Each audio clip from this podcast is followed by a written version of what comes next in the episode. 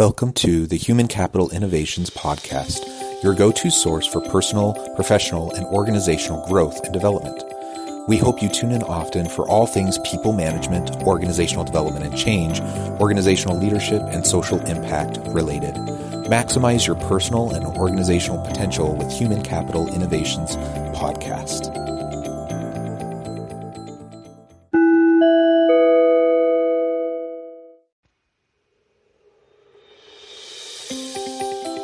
Welcome to the Human Capital Innovations Podcast. In this HCI podcast episode, Dr. Russell and I continue our weekly servant leadership discussions, this week exploring the concept of community building in its relationship with servant leadership.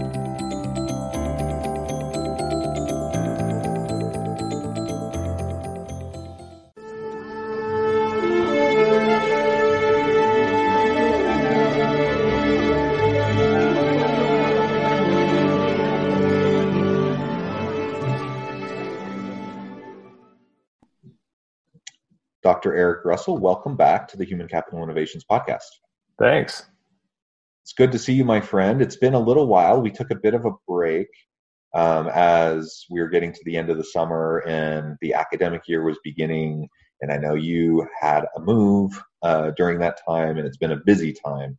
Uh, but it's awesome to be back with you today. And we're going to continue our servant leadership series over the course of the summer uh, for about three months, we met weekly to have servant leadership discussions on various topics and aspects of servant leadership.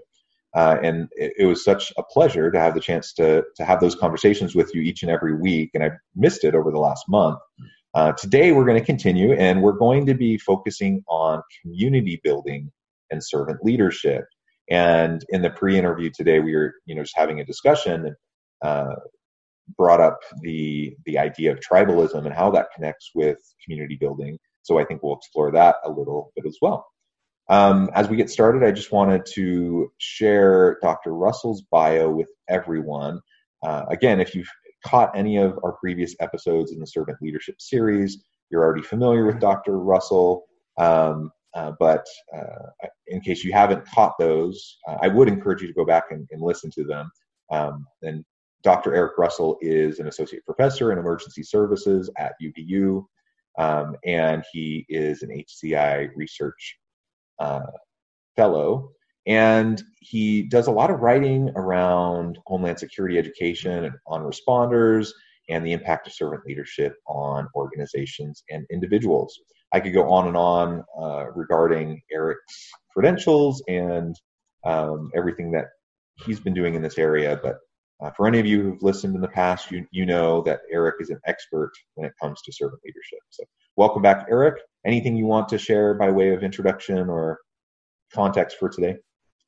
Uh, that was nice. Um, I just like the fact that you and I get to to banter back and forth about this philosophy because we both believe in it and and we kind of hone things out. And stuff has come out from these these podcasts as well. Like we've ha- we've come up with other ideas as far as is writing and publishing some stuff. So yeah these these are cool.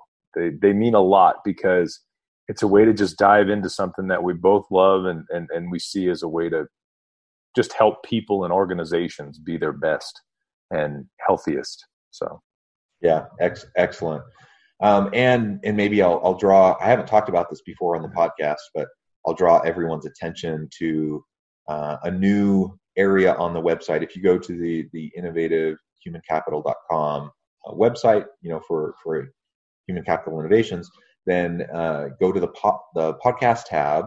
Um, there you'll see all the podcast episodes, of course, which are also available across all podcast um, platforms. Um, but on that page, if you click on the top, um, there's a place where you can then see all of our podcast episodes uh, by theme and category. Uh, and the servant leadership series is its own subset, right? And so you can click on that and find uh, all of the episodes that I've done on this podcast related to servant leadership. And about 80% of those have been with Eric. So uh, there have been a handful that have been with other people, uh, but great episodes, uh, lots of really interesting ideas and concepts that we've been exploring. And I would definitely encourage everyone to go back and take a look at those. all right, community building and servant leadership. Start us off with a little bit of a primer on on why the idea of community building is so central uh, within servant leadership theory. Sure. Uh, so I'm going to take you back to the beginning, and then I'll show you even even where it went in my own work. Um, so from the initial essay that Greenleaf wrote, and then other works that he put out, you know, Dr. Larry Spears came in and he identified characteristics of servant leaders.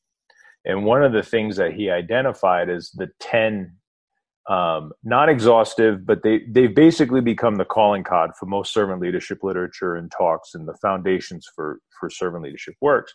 But one of the ten characteristics is building community, and that means bringing your people together, giving them giving them that that place to belong. It, it goes to the heart of um, you know Maslow's hierarchy of needs, that safety and belonging.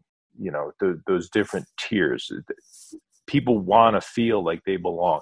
Even there's something wrong with people when they don't they don't want to be with other humans you know when they when they want to be isolated because we're social creatures right? And so my work my second book um, which is now on its uh, second edition in command of guardians that's executive servant leadership for the community of responders. And what it is is is it's building community within your first responder organizations where after you go through something it gives your people a place where it's okay to not be okay for a while. And it's a place where people can come in and take off their armor and let down their guard and come off point you know?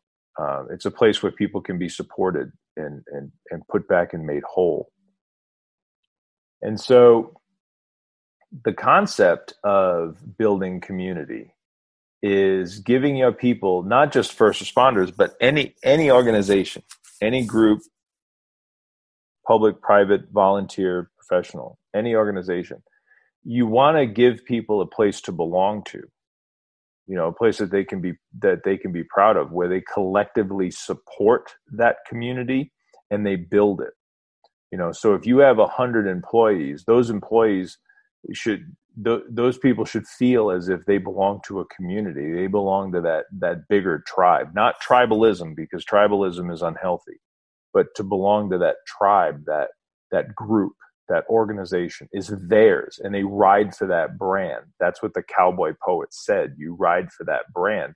Well that brand is yours.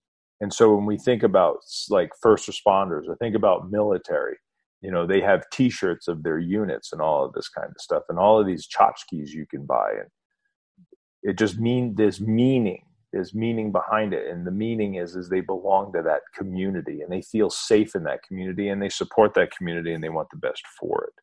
And that's what greenleaf saw um, initially and you could see it in his writings was instead of having these toxic organizations where people are just staring at their watches for the you know the clock to strike five and they can get the hell out of there uh, they want a place where they feel like they belong. They own it. Yeah yeah thank you for that. Um, it's always great to be able to tie these concepts back to the original writings and to see the, the arc of, of how these things have developed over time you know, we talk about community in so many ways. You and I do a lot of community-based work, mm-hmm. even out even outside of servant leadership scholarship. Mm-hmm. Um, community building is important in a, in a variety of ways. Now, it's essential within servant leadership because I, I think it's impossible to be a servant leader if you aren't creating a safe community space amongst your team, right? As you were just describing. Great point. If that's not there, then something's not jiving with the way you're you're leading your people right? That it's a fundamental characteristic of what will emerge as you are a servant leader. Um, now that doesn't mean you can't have community without um, community can emerge in many ways. So you can have community emerge within an organization um, that has someone who's not a servant leader um, because there's other mechanisms happening that can allow that to happen. But if I'm a leader and I want to bring my people together with me and collectively we are working together towards a common cause, a common purpose, that inevitably creates that sense of community and it's a natural byproduct of servant leadership. Um, so I think that's a, a, wonderful aspect. Now, something you just mentioned a minute ago, and it comes back to what we were talking about before we even started recording today, is the the idea of tribalism and how it connects with or contrasts with the idea of community building. Uh, it's it's really interesting because right now we are you know we live in a pretty darn polarized society right now, polarized in many ways, certainly politically, um, but tribalism runs deep in many many areas, and there's lots of different ideologies that people kind of get entrenched into, and then there's nothing wrong with you know having core values beliefs um, that drive your actions and behaviors right? Everyone has those. Every community has those. The problem with entrenched ideologies is when they lead lead to tribalism where you are basically anyone who doesn't think act look like me they're stupid they're lazy um, they're uh, they're evil you know whatever negative type of descriptor that's out there and that's what we see in politics. You know, it doesn't matter what who's saying what, who's doing what.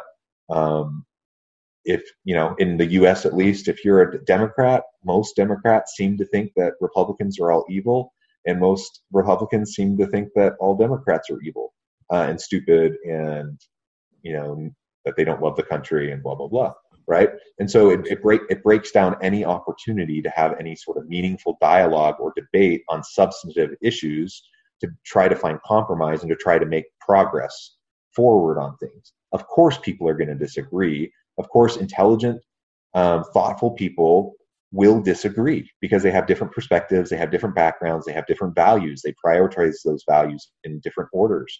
So that will happen. And that's where ideology is. Ideology in and of itself won't be dangerous as long as if I can hold to my ideology and recognize other people's have other people have theirs and that's okay and we can still be friends we can still have community we can still communicate we can still work together. Um, tribalism is like this toxic form of it and it's taking any sort of belief um, to an extreme to the point where where you can't actually have functioning civil society anymore you know? And so that's that's kind of what we're seeing um, right now in the us in a lot of ways in relation to politics, certainly race relations, um, but you name it, just about anything. We're we're very polarized at the moment, um, which means it's probably as challenging as it has ever been for a servant leader to try to build community, meaningful community amongst their people when we have an increasingly diverse workforce uh, and you have people, you know, who have vastly different uh, views on some of these very fundamental issues. So even trying to get on the same page like the same starting point in terms of like fact you know in terms of like reality as as we see it so we can start to build from there that's a really hard place right now. Um, thoughts on that? Mm-hmm. yeah no these are i don't even i don't even know where to begin with it. You're absolutely right. One of it's almost become their own religions. You know I, I think back where it's like do you believe in god? Yes. Do you believe in my god? No. It's that joke and you know, and then then you slay them dead, and and, and uh, they really have become religions, and and people are adhering to these ideologies as if they are some type of religion, and what they don't understand, and this is for both sides, is they don't understand, is at the end of the day. It is individuals asking you to give them power so they themselves can get rich and get their friends rich. That's what politicians are and so what happens is is they play they play to each group's religion. Something you said years ago that always stuck with me was it is is if politics is um, a cable bundling where you have to get the phone the internet and the cable tv all in one or you can't have any of it. And you, so you have to buy the whole bundle. So if somebody says you know they're a democrat they believe a b and c. If somebody says they're republican they believe a b and c but what's happened is because of social media and because of the privileges that we have in our society, we live in a great in a great society where everything's taken care of. If you flush your toilet, it probably is going to go down. If you if you go to your faucet to get a clean drink of water for the most part you're going to get a clean drink of water. We don't have to worry about all of this other stuff. We don't have to worry about what our ancestors and then people in poor countries have to worry about so we have the privilege of giving a damn about stupid stuff okay? And that's really what what has happened. Um, and it's forcing people it's forcing people away from one another. But there's a there's a ton of people making a ton of money because of it. Like if everybody truly understood if they really got it they wouldn't be involved in social media anymore. They wouldn't use it.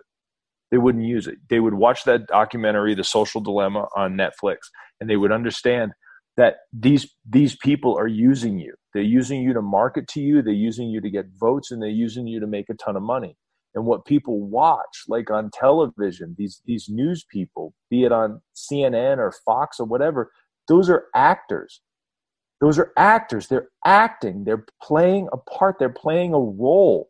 And they're they're dipping into your worst beliefs and causing you to to fear other people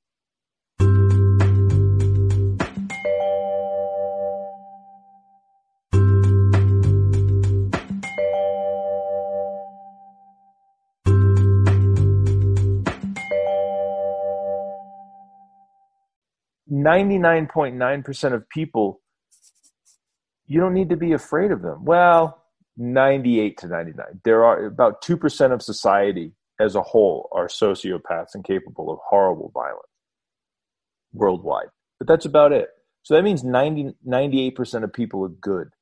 So if 98% of people are good, then why the hell do you care what they believe on what a tax should be?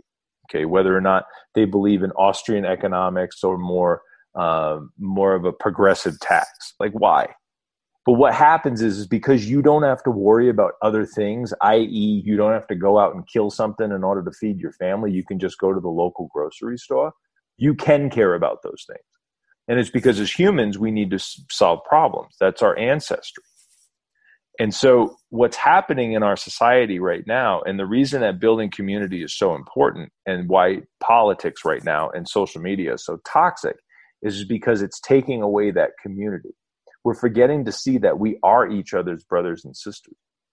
We are each other's keepers. You're intertwined with, with your neighbor, whether you like it or not, regardless of what their ideology is on, um, you know, taxes or what their their philosophy is on on you know, on capitalism. It doesn't matter. You're intertwined. And we live in a privileged society where everything is taken care of. When you call 911, you get a big fat fire truck showing up with, with four with four guys on it, four large human beings to to to to solve your problems. And that's killing our communities. That that's and it's also happening in our organizations. You know, people we can take this all the way down to the organization where people are in fear for their own jobs. You know, going to work for most people is really about self-preservation. And so if if if they have a community where there's openness, they share the work with other people, you know, it's more of a it's more of a collaborative a collaborative effort, you know. If you have that, people believe in that community and nobody cares what your feelings are on tax system. You know, nobody cares because they, they understand that the community itself, when you come together, that's where the success and the happiness comes from. But I can't just blame politicians. I will also I will also blame um, a lot of this lean management theory. Um, in theory, lean management's a good thing, but it's become anorexia. You know, it it's it's to the point where everybody has it, it's every it's every person for themselves. They have to fear for their job and so, therefore, they don't see in some of these organizations that have such a toxic environment, they don't see their coworkers as um, their community, but they see them as their competition. And that, from a servant leadership standpoint, if you take the helm of an organization that that has that, you have to overcome that. You have to make people understand that that they are the most important asset and collectively it's important that they support each other. And, and we see yeah. that in organizations that are very successful. Um, yeah, yeah. Some some level of healthy competition can be a good thing. Yeah, that's a good word. Healthy competition is a damn good word. That's a but good it, but word. it, but it very quickly can become toxic. And Yes. we've talked before about toxic leadership, but there can be toxic competition and toxic dynamics within the relationships in your Mhm. team. And if you know if if the competition starts to undermine the purpose of the organization and people are sabotaging other team members so that they can get ahead so they can preserve their job or move you know get the bonus or whatever then that obviously is not healthy. That's not what anyone wants. Um, yet we see organizations in the name of productivity in the name of lean you know sometimes going too far the pendulum swings too far that direction. And something you said a, minute ago also that i thought i'd just comment on. Um, when at the, the end of the day i don't really care what you think or believe on a whole slew of issues as long as you treat people with dignity and respect and Mhm. like you you do good things right so i don't care what god you pray to as long as you're a good person that treats people kindly um, I, I don't care which political party you're affiliated with or if you're not affiliated with one i don't care if you're a mac or a pc person i don't care about any of that stuff right That's good. Yeah. as long as you treat people well and as long as you treat other people on the team well. And so Yeah. when we talk about building community, you know, I think it is important to focus on what are the the behaviors, what are the signals that we're sending through our interactions with each other and are we being supportive? That doesn't mean we have to get rid of or jettison all of our personal beliefs, values, you know, all of the norms of our upbringing, our childhood and you know our families and communities. You know we all bring our eclectic kind of views of the world to the workplace and actually that can be very valuable as long as we create a safe place where people feel like they can share their perspective without being judged and if you have a, a workplace community where everyone treats each other kindly where everyone treats each other with dignity and respect with some patience and with um, you know recognizing and, and kind of assuming good intentions from each other if Mhm. we create that kind of an environment then you can have very vigorous debates you know when you're talking about a policy issue or you're talking about a strategic issue you know trying to make decisions and get everyone's pers- diverse perspectives on the table and then you know you can make better well informed decisions um, so in that sense ideology or, or certainly at least um, certainly at least uh, cognitive diversity you know having having different types of perspectives on our thinking is super helpful and even necessary right for organizations to be successful it, Yeah. it and but that's that's dramatically different than moving towards the tribalism uh, arena because at that point the ideo- the ideology moves from just what's going on in my head how I'm having discussions with people to it's actually the behaviors that you're and how you're interacting with others um, and how you're treating others what you're saying to others you know in terms of being condescending or talking down to people um, calling people names all of that kind of stuff and that all is toxic for for a team for for relationships and you're not going to have uh, it won't be a safe place where people feel free to share their ideas they're going to self-censor because they're going to go back to self-preservation like you mentioned Yeah. Yeah. And how are you going to get the best out of your people if they're doing that? Mhm. You know, if you want to, if I love, I love the concept of bleeding edge thinking. One of the reasons that 9 11 happened was because we lacked bleeding edge thinking. Um, but you're not going to get bleeding edge thinking. You're not going to get people out there challenging ideas. You're not going to, you're not going to get to know the things that you don't know. And you're not even going to come up with the fact that you don't know what you don't know if you don't have a diversity of opinion and a diversity of background. You know, if you stack the deck with, you know, vanilla chocolate chips, and that's all it is is just vanilla chocolate chips. After a while, that's all it is is vanilla chocolate chips. Like that's why diversity, diversity of views, diversity of ideas, they matter, and that's why a collective group. Nobody does it better than the military. It's one of the reasons that I'm I, I'm proud of my career. Is the mili- the military brings such a diverse background of people. They shave our heads And they put us in uniforms and get us to look the exact same, and we all perform. And some people will say that they beat the individual out of you, but that's not true. Your individual is still there. Um, but what it does is it teaches you that there's something bigger than you, and it's the mission and it's the people that are to your left and to your right. And so they're they come from all different colors and backgrounds, and you know, it's a it's a beautiful thing. And man, when it works, wow, like wow. And it's one of the reasons why we're as successful as we are.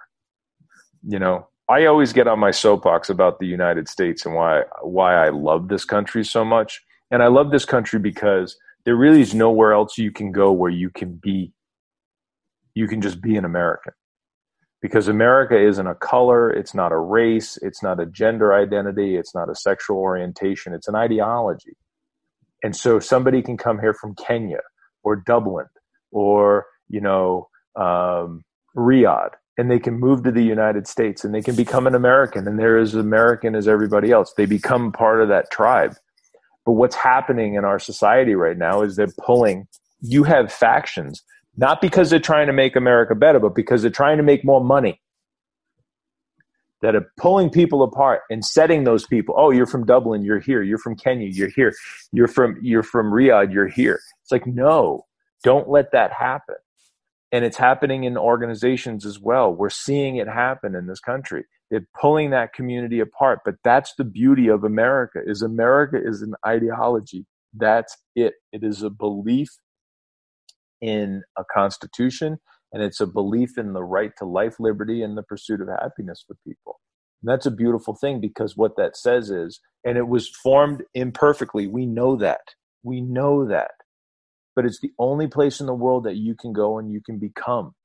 I can never go become a Jap- Japanese. I can't. I can never. I can never be that. I can never go to China and become Chinese. I can never go to, you know, Guyana. I can't. They. I, I will always. I will always be something else. But every single one of those people can come here and they can become one of us, because one of us is that is that community. It's that tribe. It's that it's that belief. It, yeah. It's, it's a beautiful thing. And if you build your organizations that way, holy hell. America is the greatest country in the world because of its diverse. Because of that. And so all you have to do is look at the way that this country is formed and forms your organizations this way.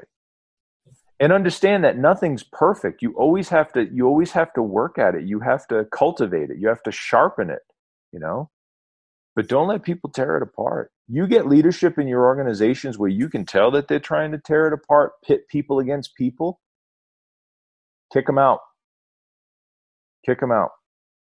The more that the more people you can get in there and, and as many differences as possible, and it can be as simple as different difference in ideology or different or a view about something.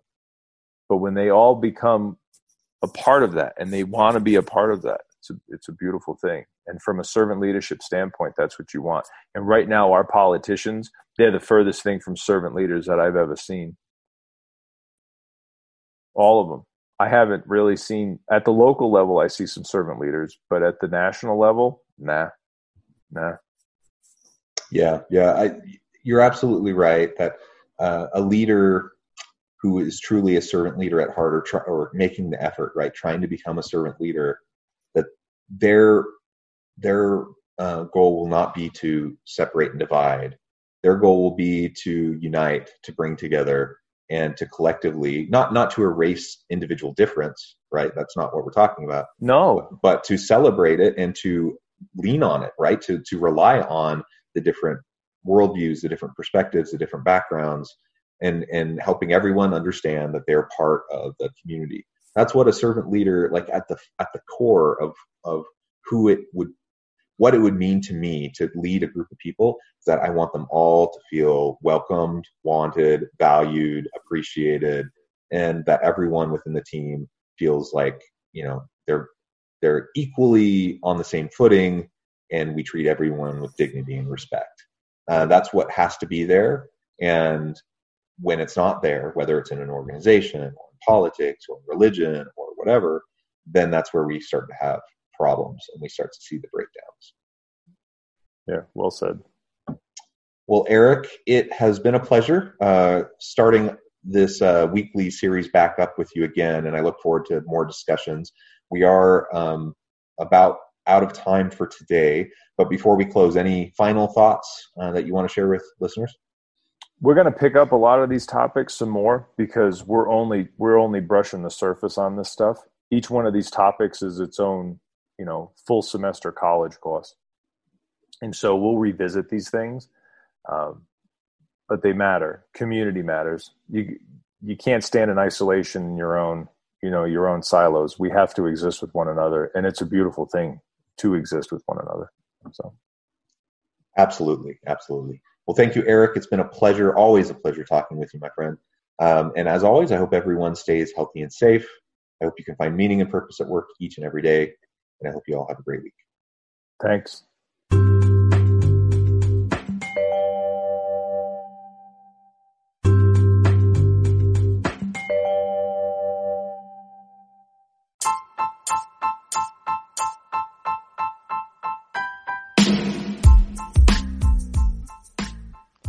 We are excited about the launch of HCI's new magazine, Human Capital Leadership. Human Capital Leadership is a free, interactive e-magazine designed to help individuals, leaders, and organizations find innovative approaches to maximize their human capital potential. We will be publishing issues quarterly in August, November, February, and May. Check out the first issue and let us know what you think.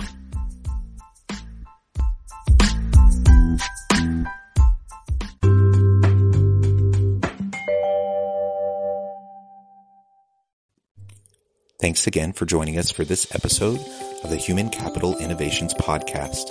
I hope you stay healthy and safe and that you have a great week.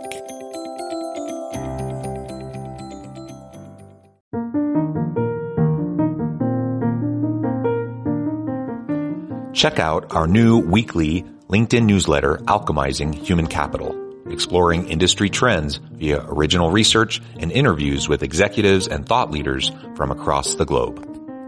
We look forward to having you join us. Make this Christmas memorable with Goat Guns.